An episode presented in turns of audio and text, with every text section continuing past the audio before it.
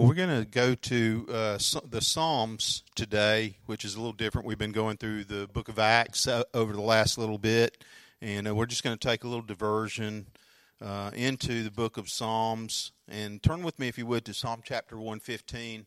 And um, I think when we think about problems sometimes, like we're talking about uh, finance in an unusual way, right? We don't normally take part of our service and go, let's stop and focus on this aspect of our life in community together. In fact, um, this is the only time in almost three years of me being here that we've done that. Um, so it's a little unusual. And when I think about that, you know, I've used this idea of flourishing or vitality a number of times in my preaching. It's a phrase I like. In fact, we'll see in the message today, it's a biblical phrase, the idea that God intended for humans to flourish. And so you see it really clearly in the text that we're going to look at together today. But I think it helps us to see okay, we've got this problem, but the problem is a symptom of something else. You know, sometimes that's what problems are. We think, ouch, this is like screaming for my attention. But when we look closely, we're like, that's not the problem. You know, the problem is I got a rock in my shoe. You know, so when I take the rock out of my shoe, it gets better. And so I think that when we think about flourishing, what we're going to find is like giving is a symptom of a problem that's different than the very obvious one we would think. We would think we think we're our cash flow is the problem. No, the problem probably is somewhere a little different than that. So turn with me to Psalm chapter 115. Let's begin there looking at verse number 14. And I chose the New International Version today because I like the way it expresses this idea. Uh, in verse 14, it says, May the Lord cause you to flourish, both you and your children. May you be blessed by the Lord, the maker of heaven and earth. The highest heavens belong to the Lord, but the earth he has given to mankind. It is not the dead who praise the Lord, those who go down to the place of silence. It is we who extol the Lord, both now and forevermore. Praise the Lord. And so, this passage that we'll see today, in some of your translations, when you read, it uses the word, may the Lord cause you to increase. May you grow. And I think it causes us to think about like our families and children and extended family. That it's a, it is a prayer wish, as many of the Psalms are. When you read the Psalms, it's helpful to think of the book of Psalms as a place that God has given you information about how to pray. The, the book of Psalms mostly consists of someone's praying, David's praying, or uh, David's journaling and, and his uh, expressing of his in, internal self.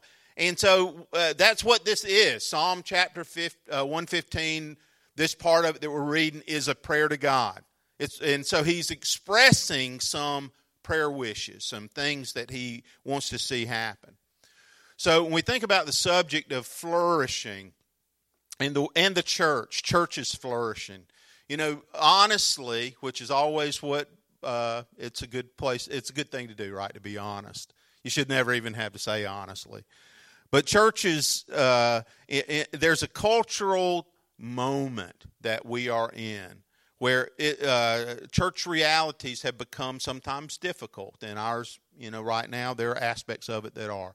There are aspects of it that are beautiful, and, uh, you know, just like today as we worshiped, I thought, man, God has gifted us for a church this size. We have some incredible worship leaders. Unfortunately, Scott cut his finger, and pray for him as he recovers. But we, we have some incredible worship leaders, and I was able to worship. And when we think about our church, there's some awesome stuff you know that's happening that's God God is doing among us. But churches generally in North America, we've talked about this. Our situation is that we're in a season of recovery as a church. We're in a season of recovery. We're in a season of revitalization. And if we had to think about where is it that we are currently, that's our reality. Is that and it, what it requires is unique energy, unique commitment, unique focus different than at other times when it felt like everything has happened easily and naturally. You know, it requires extra energy and focus and, and uh, deliberate kinds of things that we do. And we're trying to, you know, pay attention to a lot of that. But it's like this is a cultural moment for many churches where life just feels difficult and uneasy. I read a book years ago. I've always enjoyed reading, and especially about leadership. And the first, uh, I think I heard of this book and knew excerpts of it, but it, the, it was by George Barna and Barna wrote a book. This was in the late '90s called "The Frog in the Kettle." Anybody remember that book? The Frog in the Kettle. It's basically an, an, an analogy. And the basic idea is that, uh, and I don't know who did this, okay? Who was experimenting on frogs in the 90s? I have no idea. But the idea is you put a frog into a pot of water, and if you increase the heat gradually, he won't be conscious of it and he will stay in the pot and boil to death. That's the idea of the frog in the kettle. It's a little bit of a gruesome concept, but the idea is that because what is happening has snuck up on him, he's not aware of it. And consequently, the danger and peril that he is in does not announce it to himself in a way that causes him to flee and get out of the difficulty that he's in. And George Barna in 1998 or 9 or so said, Hey, church, the culture is going to change around you so rapidly that this analogy will fit your reality, that you'll sit there and cook, and one day you'll wake up and go, oh, no, we're in extreme danger. How did this happen? And so he was trying to say back then listen, pay attention. Culture is changing drastically. And if you're not dialed into it, you won't know how to adjust and be missionaries. You'll be surprised.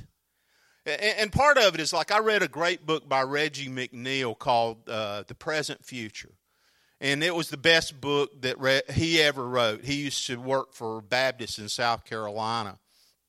And he said, basically what's going to happen is you've got this generation boomers is who, who they mainly were boomers who knew how to do church but the church is aging out and that generation that for them it was sort of a default behavior to be generous and to give are aging out and, and so he says we're living on past realities that we have we haven't adjusted to the present future, what's really coming and happening.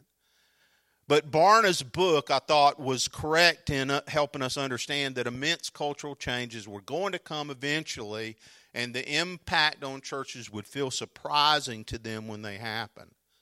For some churches, the point of no return is reached, and no one seems to understand how that occurred. Critical mass, I've used that phrase a few times. I said, a guy that I know wrote this book, and he said, You know, I, I want to keep sharing. Optimism, hope for us is like I look around the room, I look around Bible study, I look around Wednesdays, and the people that are showing up and serving are in their 20s. And, you know, there's a very committed group of young adults in this church, which is um, when uh, as you think about the life cycle of the church, that's healthy. One of the big challenges that we have as a church is that when you look around, you don't see a bunch of children, you don't see a bunch of youth, and it's why, if we're wise, we go. How do we change that dynamic? What do we do to make it different? How do we affect that? How do, how do we prioritize that so that a family that comes to visit here goes, This is a church that is for my family. Clearly, they understand that, you know, they have to do children's ministry. And so, you know, we think about these are just some of the realities that, but sometimes tr- churches reach critical mass, which means the internal situation changed so much that it became impossible for them to recover vitality. They couldn't flourish.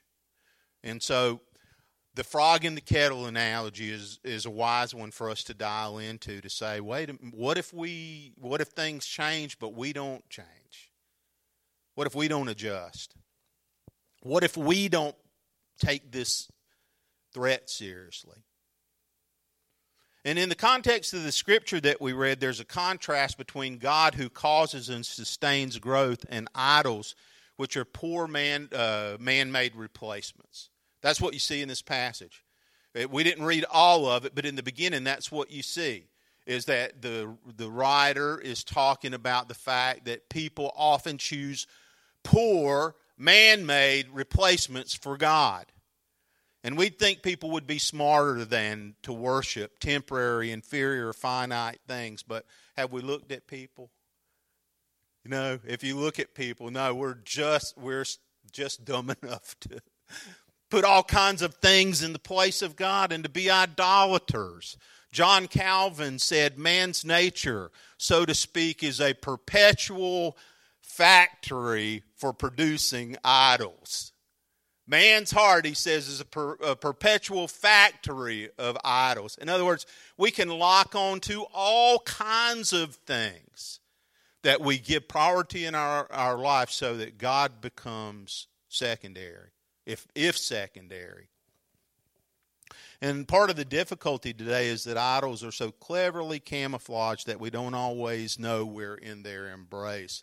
And I thought about that. You probably shouldn't make a list like this, but I did camouflaged idols. What are, what are they? Sometimes our the idol is the grievance that we have, the anger that we feel, the resentment that we nurse, that we can't get over, that keeps us locked into a self-focused spot where you know, it's unhealthy for our spirituality. But it becomes so important to us that God gets God's best for us. God's purposes get sidelined. Sometimes it's leisure and sports today. I love sports, by the way. You know, I'm a long suffering Falcons fan. I play tennis. I enjoy sports. I think God, when I think about sports, I, I watch athletes sometimes, I'm like, the ability to perform at a high level as an athlete is a gift from God. People don't always acknowledge that that's what it is, but man, I love watching a guy catch a touchdown in the end zone and he's able to put his toes right here in motion, catching a ball from 30 yards or 40 yards away. I'm like, I'm blown away by that stuff. And I love to watch sports, but it's not the most important thing in my life. If I miss a football game, I don't, I'll watch, I'll DVR it and watch it later if it means something to me. But my, it's not my priority. Comfort sometimes. Our faith doesn't interrupt or inconvenience us. I like to be comfortable. One of my favorite things to do is uh, uh, let it rain and me be free to do what I want, and I'll be on the back porch. We bought these $30 hammock swings. And sitting in that hammock swing on our screen porch in a rainstorm with a cup of coffee and maybe a book, it doesn't get any better. Comfort. I love comfort like everybody does, but comfort can't be the most important thing in my life. I have to be willing to let God interrupt my comfort. I have to be willing to say yes to God sometimes when it causes me to have to go somewhere and do something I don't want to do. Otherwise, what I've got is an idol of comfort. Sometimes our, our idols are our preferences. I want this and that out of my church. I've seen people show up sometimes to church that you're meeting for the first time, and what you encounter is like, I want a church that does this and this and this. I'm like, well, you're probably at the wrong place because I don't think we can do all that. How about a church where people love and worship God? What would be wrong with that as a priority? Sometimes it's like my preferences. I want this, I want that. Can become for people an idol. Nostalgia can be an idol. You know how uh, I love Ecclesiastes 7:10 it says, "Don't inquire asking why were the former days better than these because you don't inquire wisely about that." Ecclesiastes 7:10. Don't say about the past, why was the past so much better than now? The writer says, You're not, you don't, that's not a wise question to ask. It means that you've lost perspective. It, it means that you don't see that God is presently active too. It means that you don't see that even though things that ha- have changed, God has a uh, God has a purpose for now. Not just in the past. Politics. My mom would say, You've stopped preaching and gone to meddling now. But sometimes it's like politics for us becomes idolatrous. Uh, you, you can tell the way, the passion that people assign to it. We assign so much passion to it, so much meaning to it, that we think the only way in the world the, the world will change is if the right person gets elected. Sometimes for people, control can become an idol. The, my outcome, what I want, is so important. I, I love the system of governance here in, in the sense that Uh, I, I'm part of a team of leaders. And so we listen to the congregation, listen to each other, and but it's not I'm fine with going to a group of people and saying, okay, that's not how I see it exactly, but as I listen to other people, I, I can see that there's wisdom in that consensus. So I don't have to be in control. Hopefully, I keep that healthy attitude. I was me and, me and Frankie were my, my wife. Frankie and I were walking, and I said, here's, you know, part of what I'm talking about. You tell me what's idolatrous in people's lives. Hey, when I was talking through this and thinking about it, I thought, hey, Bobby, what's idolatrous in your life? What's idolatrous in my own life? Media. How many hours a day is our cell phone in our face? Okay, Liar, liar, liar if you say it's not a problem in your life. Because I don't know almost anybody that's not a problem in their life. If it's not a problem in your life, praise God, you are far along compared to the rest of the humans I know. Technology. And it's not in and of itself bad. I use it all the time. I love uh, Bible Hub. Every week I go to Google and I search for verses of Scripture and it saves me the time that when I first became a Christian, you had a concordance that was like you could kill, you know, live animals with it. It was so big and heavy. And like now, I don't even use a concordance. I use Google. And I type something in there and I find what I want and I go to Bible Hub is my favorite online, you know, program. But technology can become for us an idol. It can become something that di- distorts and takes us away from God busyness. We sometimes we think, "Oh, I'm so busy." You know, and it's like we it's like it excuses us sometimes from deciding that we'll have God honoring priorities. Oh, I'm so busy. Too busy. I put Wordle in there just as a joke. I think Wordle's becoming passe anyway, but just kidding. Work for people sometimes. It's like all these things are is we, we think idol, I thought it was something carved out of stone. No, it can be anything in our life that gets in the way of our relationship with God and, and its priority.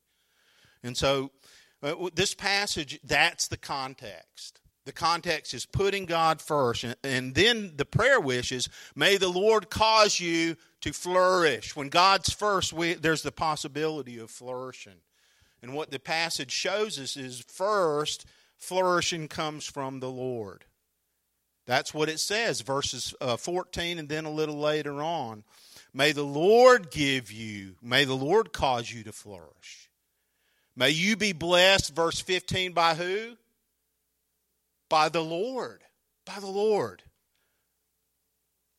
It's God's, this is J. Vernon McGee. Anybody remember J. Vernon McGee? He used to be on the radio, uh, had a Texas draw, one of the first preachers I ever listened to on the radio. Uh, through the Bible uh, ministry. Of course, he his some of his um, end time stuff. I'm like, I don't really believe that the same way. But he was wise and helpful to a baby Christian like me at that time. He says, This is God's universe and God does things His way. You might think you have a better way, but you don't have a universe right? You don't have a universe. God created it, God made it, God infused it with purpose. So the passage shows us, as in, in this prayer wish, uh, prayer wish, may the Lord bless you. One of the things you see is that we acknowledge God as our source. When we pray that way, we're saying, God, you're the source of everything. You made me.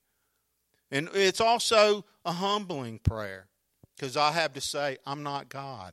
If I acknowledge someone else made me, it means I don't keep the world going. Well, how smart do you have to be to figure out you don't keep the world going?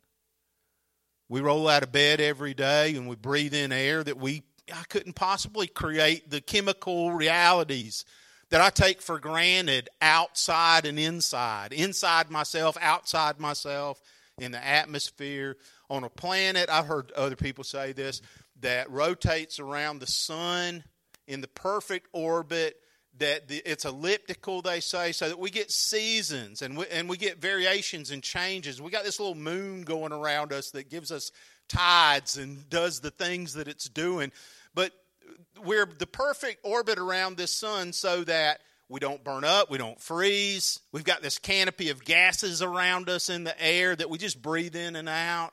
How could we not acknowledge that God is doing that? God did that. It's humbling. Here's what I notice when I try to be God it gets pretty messy pretty quick. It's very stressful to try to be God. I notice myself sometimes doing it, like I'm trying to be God, and all of a sudden my life feels like, just stop it. You know, that's what I have to tell myself. Just stop it. You're a very terrible God. But the one who made us, the Bible says, I can cast my care on him knowing that he cares for me. Isn't that a great promise? Cast your, your care upon me, he says, because I care for you. So when I stop being God, it's like, whew, what a relief. And, and, and the idea that we're flourishing comes from the Lord is an acknowledgement of what's true. And it, it includes us too, though. You know, when we read this passage, we can see that, you know, our obedience, our surrender, our being willing to yield is involved. When the, the scripture talked about, uh, when Paul was talking about how it works, how life works, he says, uh, and especially how the kingdom of God works. He says, I planted, Apollos watered, but God gave the increase. God made it happen, right? It's like I love the analogy where Jesus says the kingdom of heaven is like a farmer, and he, it says he planted his field, he went to sleep, and at night it grew. A miracle happened under the soil. And I love what it says in that passage. It says, He doesn't know how it happened. But what did he do? How, what's a farmer do? He has to plow, prepare, plant. He did all that, and then he went to sleep at night, and God did a miracle under the soil. And that's what I think Paul is, is talking about here, too, when he says that I planted, Apollos watered, God gave the increase. God give the, did the miracle only God can do. And when we think about that in community as a church, it's like you and I still have to do the things. You know, we still have to behave like a church, a community, and that has needs and serves and shows up and is obedient and consistent.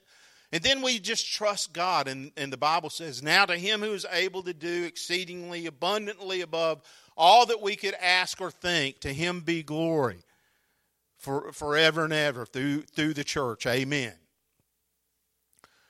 But God does things. He, you know, He works, and as we yield, I always remember my pastor citing this passage and thinking about its meaning and how seminal it is. It says, "Therefore, my beloved, uh, as you have always obeyed, not as in my presence only, but now much more in my absence, work out your own salvation with fear and trembling." For it is God who works in you both to will and to do for his good pleasure. So we get this sense of this unequal collaboration. It's unequal because God does the heavy lifting, right? He's doing the heavy lifting, but he still says, work out your own salvation. That doesn't say work for your salvation. It says, as I work it out, it means I commit to behaviors that are consistent with the reality that God has saved me through Jesus. And then God is doing, He's committed to work inside of us. I, I love Philippians uh, one, I think it's verse, it's either verse 5 or 6. It says, The one that began a good work and you will be faithful to complete it until the day of Christ. That's a, a very encouraging promise, especially on days when it doesn't feel like it, when it feels like I'm stuck and nothing is happening. No, God says the uh, uh, the person, the one who began a good work in you, will faithfully carry it out until the day of Christ. That's His work. It's His promise. And so we, we see that first off, flourishing comes from God. And then secondly, the passage shows you that it passes from us to others. So look at what the Bible says there in verse number 14. It says, uh, again, may the Lord give you increase more and more, you and your children. In other words, God's plan isn't just for you, it's for other people too. So when we take God seriously, others are blessed through us, our children, other people. I've been listening to this podcast, uh, but it's from the Gospel Coalition. Just started listening to it about what it, the meaning of post-Christian, because we've said that like part of the challenge, the threat for the church is just the culture, the moment that we're in, is post-Christian, is post-COVID too, which I think we can stop saying that is the crux of this. It is post-COVID, that's North America, but it's post-Christian.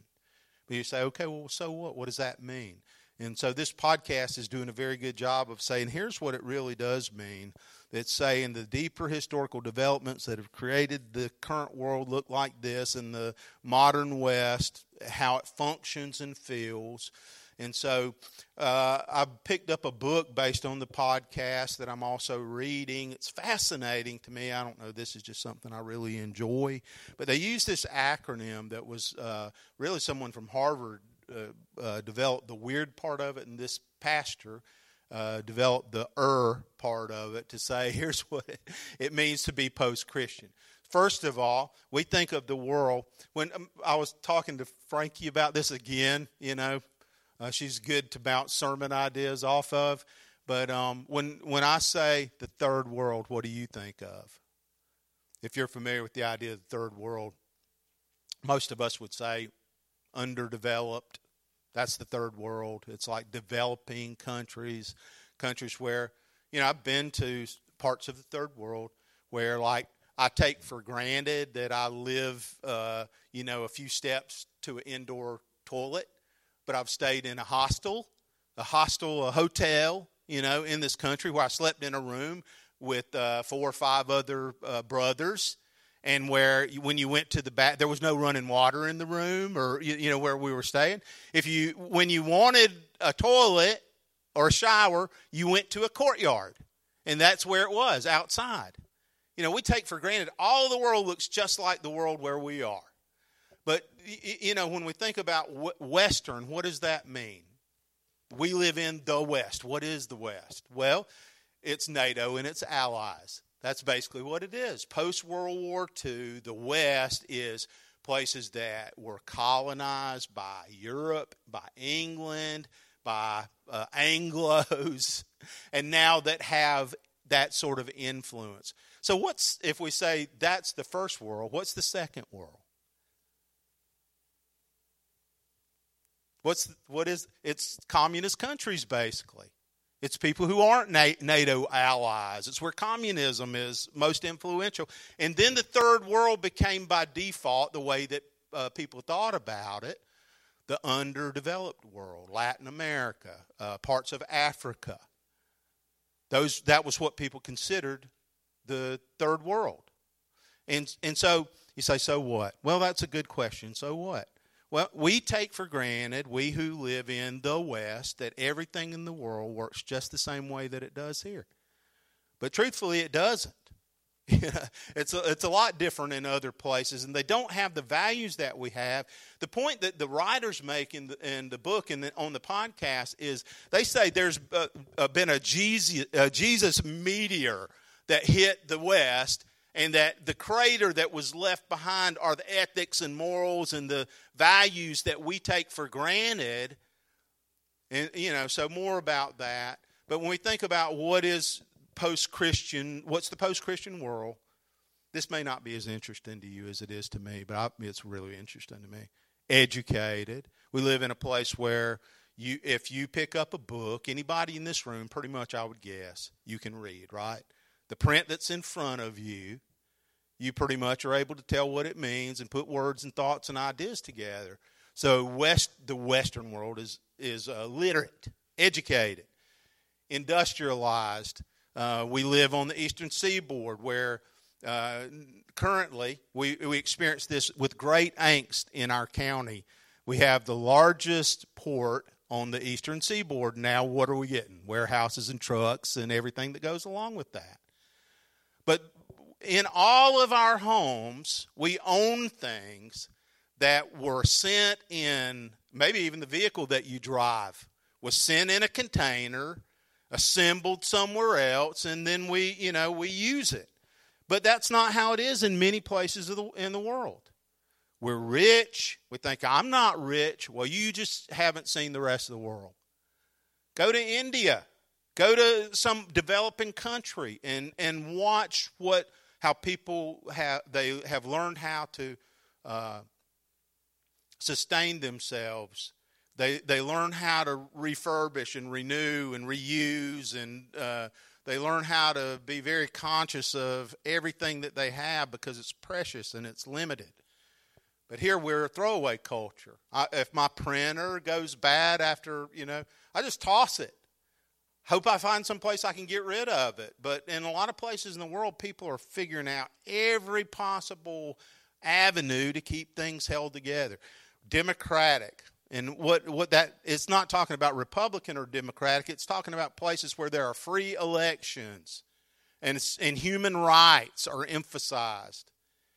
And we take for granted, isn't that how the world works? Not everywhere. It works that way here, that we have democratic elections and we, we uh, focus on human rights, probably to, to extreme fault at times. Then the writer added ex Christian, which means we are unknowingly affected by Christian thought and unable to find a working ethical answer without it. So you just have conversations with people about why some things are right or wrong. And they may innately know that something is wrong, but they don't know why. And that their point is that's the that's the effect of Christianity on the West is that Christ infiltrated just as he intended to institutions and families and thought processes so that we are blessed and if we lose that, we will have lost something that we didn't know the value of. How do you lose something like that? I wonder. Would secularism be a way that perhaps you lost it? I would guess so. You know, if we stopped assigning spiritual meaning to things and and let something else seep into that, then we'd have to redefine what life and truth meant. And, and the, as I say, the problem is people can't do that very easily. Then what happens if, if you don't have a moral consensus that comes that's derived from God and His self revelation? What does it say in Kings? You remember what their reality was? It says, everybody did, there was no king in the land, and what? Everybody did what was right in their own eyes. And that's what we're going toward without the influence of the church and Christians. So this is only helpful if you if you can do you know think of a way to do something about it or make application. And what I think the application is, we have to learn again how to think as missionaries to our society. If you care about Jesus, if you care about His church, if you care about civilization, you know, really, not to sound too extreme, it means that you and I have to think of our lives now as missionaries. You know, we can still go to places where the gospel needs to be proclaimed, but the truth is, as others have pointed out, the U.S. is the third largest missions field in the world right now. Just because it's the third most populous country in the world. But it is the third largest mission field also because so many people still need to know Jesus. And there's this whole generation of people now that when you have a conversation with them about spiritual things, you're starting from scratch. They don't know Moses from the Apostle Paul. It's like you're starting from nothing. And so that requires a different perspective. No, no uh, capacity to take for granted that things are the way they used to be. Missionaries go to the lost. That's one thing we know. They get steeped in an identity of concern for the lost. A missionary, I know I have friends that have uh, gone, uprooted their lives. You know, a friend that, that I know uh, currently is in Thailand. He's home on furlough right now, but he in, interrupted his life to go be with a group of people who where there was a drastic need for the presence of gospel witness. And so you don't uh, sell your stuff, sell your home, leave your family, unless there is a passion and an urgency in your heart, right? That's what you would do. Well, okay. What we have to learn to do now is say, I'm no different than that dude who, who did those things and was drastic because I'm a missionary to my society, to my culture, to my neighbor right now.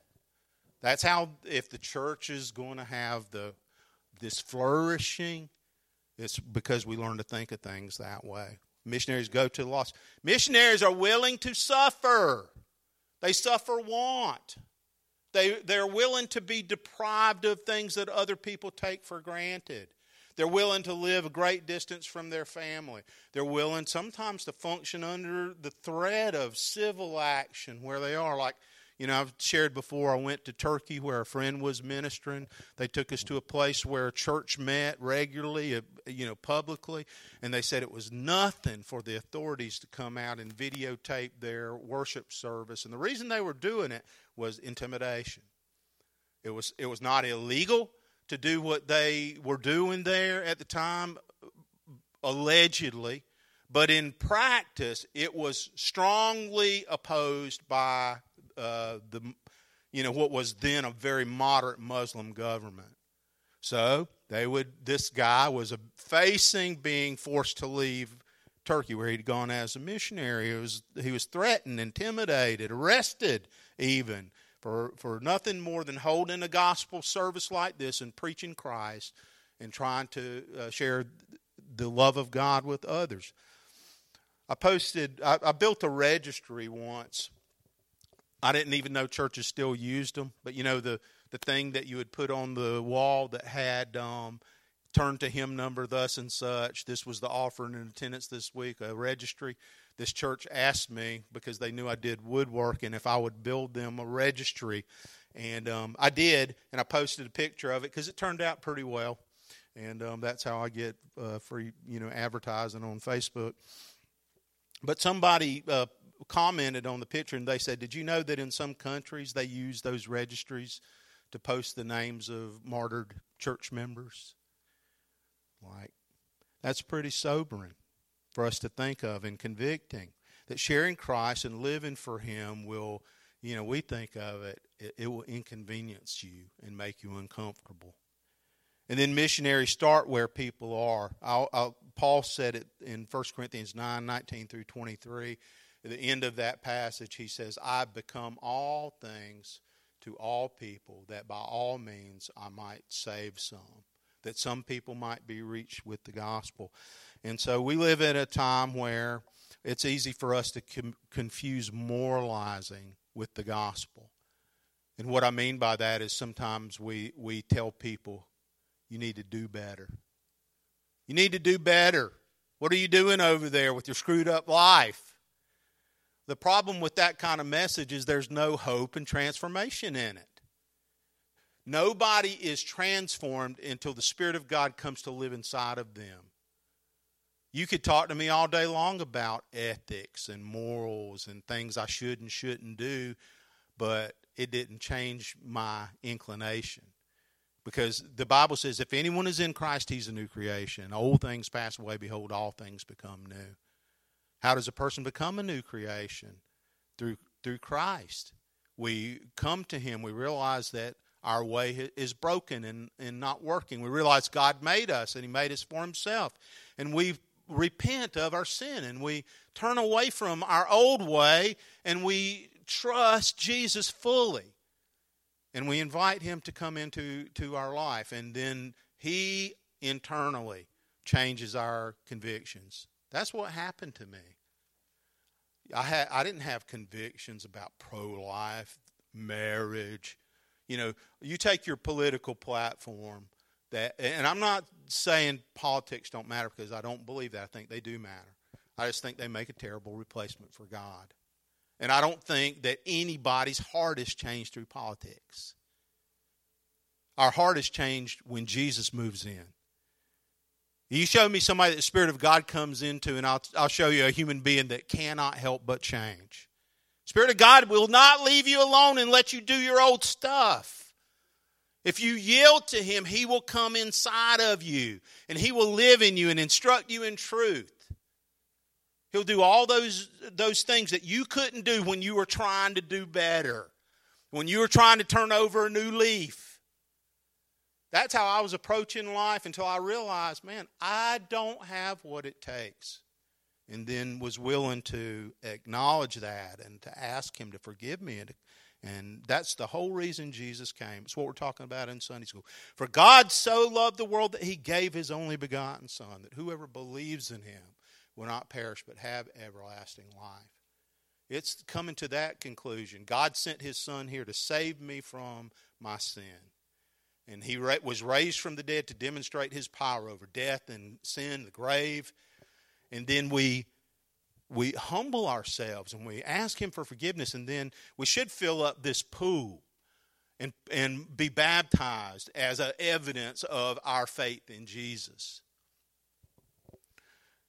And, and that's how change occurs. That's how when we think about why does this matter? It matters because it's your context for being a missionary now.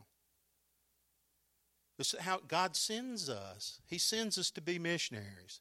The passage shows us that flourishing is an appropriate aspiration for human reality. Verses 15 and 16 say, May you be blessed by the Lord who made heaven and earth the heaven, even the heavens, are the Lord's. Look at the latter part of that. But the earth he has given to the children of man. That's an interesting pause that he makes, or a little detour.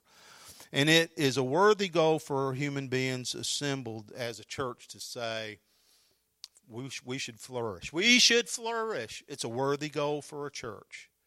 The earth he has given to the children of men to exercise dominion. That was one of the first things God told people. He says, I want you to people the world, populate it. I want you to exercise dominion. Part of their dominion was to be worshipers of God. When that gets distorted or goes sideways, then you're, you, we don't have what God intended for the world.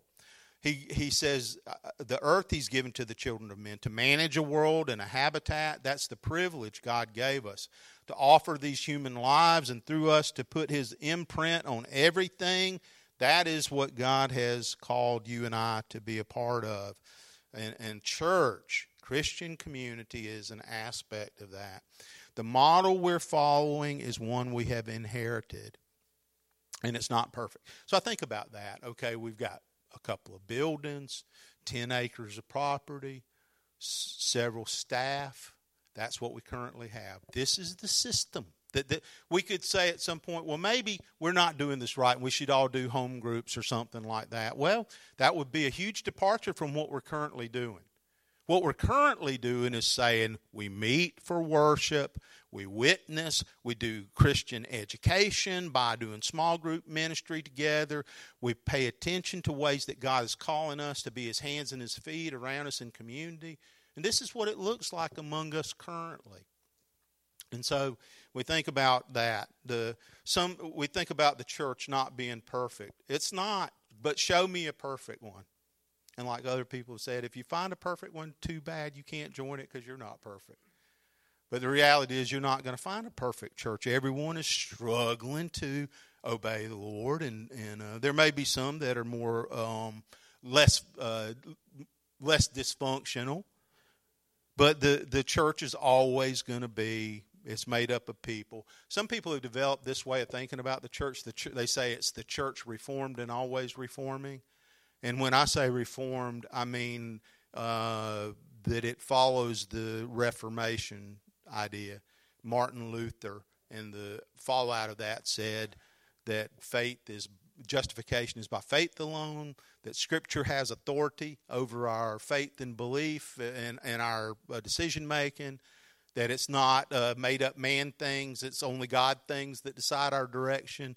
So it's by faith and by Scripture and by grace that we are that we experience God and His salvation. So when I say reformed, that's what I mean. Is the you know, and then other there are other ideas people have about um, soteriology. How are we saved? You know, is it free will? Is it God's sovereignty? And I just think, well, it's some mixture of that, and that God knows that. But the church itself always needs correction, adjustment, reflection, seriousness, focus, vision, godly love. Who's going to do that? Well, who's the church? Well, probably you, right? Each of us. That's who it is, all of us. We're the church. So, loving the community of people where God has planted us, knowing them, giving ourselves away to one another for Christ's sake is worthwhile. And it's inseparable, listen, from our faithfulness to Christ because the church is his body and his bride. We think, I can do life without church. Not according to Jesus. Jesus says the church is his body and his bride. And so obedience to him in that respect is not something you segregate out from that aspect of your life. His goal for the church is for it to be without spot or blemish. Is it? Well, no, none of them I know. But that's his goal. He says he, it will be without spot or blemish. But I like how somebody said the church is like Noah's ark. Have you ever heard this saying? It says the um, the church is like Noah's ark. The stench inside sometimes would be unbearable if it weren't for the storm outside. I like that because it's just true. When we commit to community with other people, the closed quarters kind of community thing isn't always easy, but ne- uh, never are worthwhile things easy. Then the last part of this shows us that flourishing is a cause for thankful praise um, that I'm sorry, I copy and pasted incorrectly. This is what it should say if you're taking notes. Flourishing is a cause of thankful praise, verses 17 through 18. The dead do not praise the Lord, the scripture says. The dead do not praise the Lord. Why? Because they are expired. Their time on earth has uh, hit its limit. And it says, Nor do any who go down into silence, but we will bless the Lord from this time forth forevermore.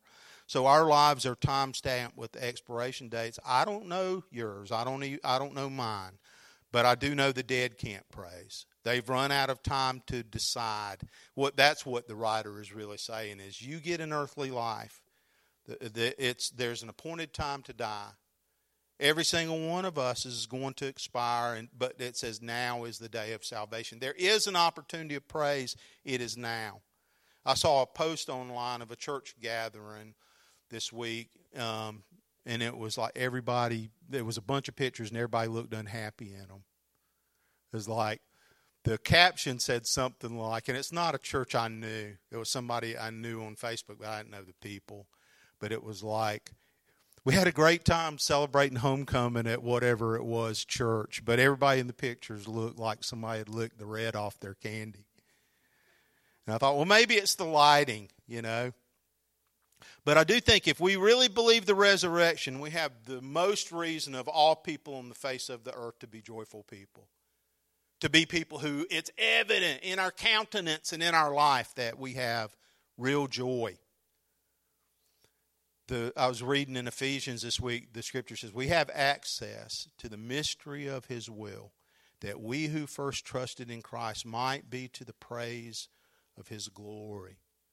He says, God showed you what life meant so that you could be a joyful person, so that your life could reflect His truth in the kind of person that you are. Jesus in Luke 18, verse 8, I always think this is such a fascinating passage of Scripture. Jesus said, When the Son of Man comes, will he really find faith on the earth? Isn't that an interesting question? Jesus says, When the Son of Man comes, will he really find faith on the earth? And, I, and sometimes North American Christianity, I don't know what it's like everywhere. I'm only here all the time. But it feels like a sad new era. What did Jesus mean when he said, When the Son of Man returns, will he really find faith on the earth? I think he meant, When I return, will faith be a meaningful reality for my followers? Will people keep assigning authentic significance to the faith they profess? Will I be ultimate to them? Will Lord be just an empty word on their lips? I pray not. I hope that instead He'll find us flourishing. I hope He'll find us aware of the threats that are around us and, you know, serious about them. Not apathetic, not taken for granted that we can just be the same old, you know, self and expect something different to happen. We're going to have communion today, and as we observe the Lord's Supper in just a moment, in fact, when once I prayed, I'm going to ask Cody to come forward, and uh, he'll play as we're as we're observing communion. Then this is opportunity. I love the song that we sang, "I Surrender All." It's a great hymn. Somebody said it's the most dishonest hymn ever sung at church. I hope not. You know, I think that like it's an appeal to us to give ourselves away, to surrender ourselves completely to the one who loved us so much. So we when we take these elements in a moment, it is a reflection of his love for us. And he said in the scripture, as often as you or do this in remembrance of me, and we remember his shed blood and his his body given for us. And it's a you know these elements for us whole they're full of meaning and um, so the way we'll observe communion is in just a moment. I'm going to ask you to form a line. You can come down the center. If you're uncomfortable taking uh, the cup, the way we do it is called intinction. You take the bread, you dip it in the cup.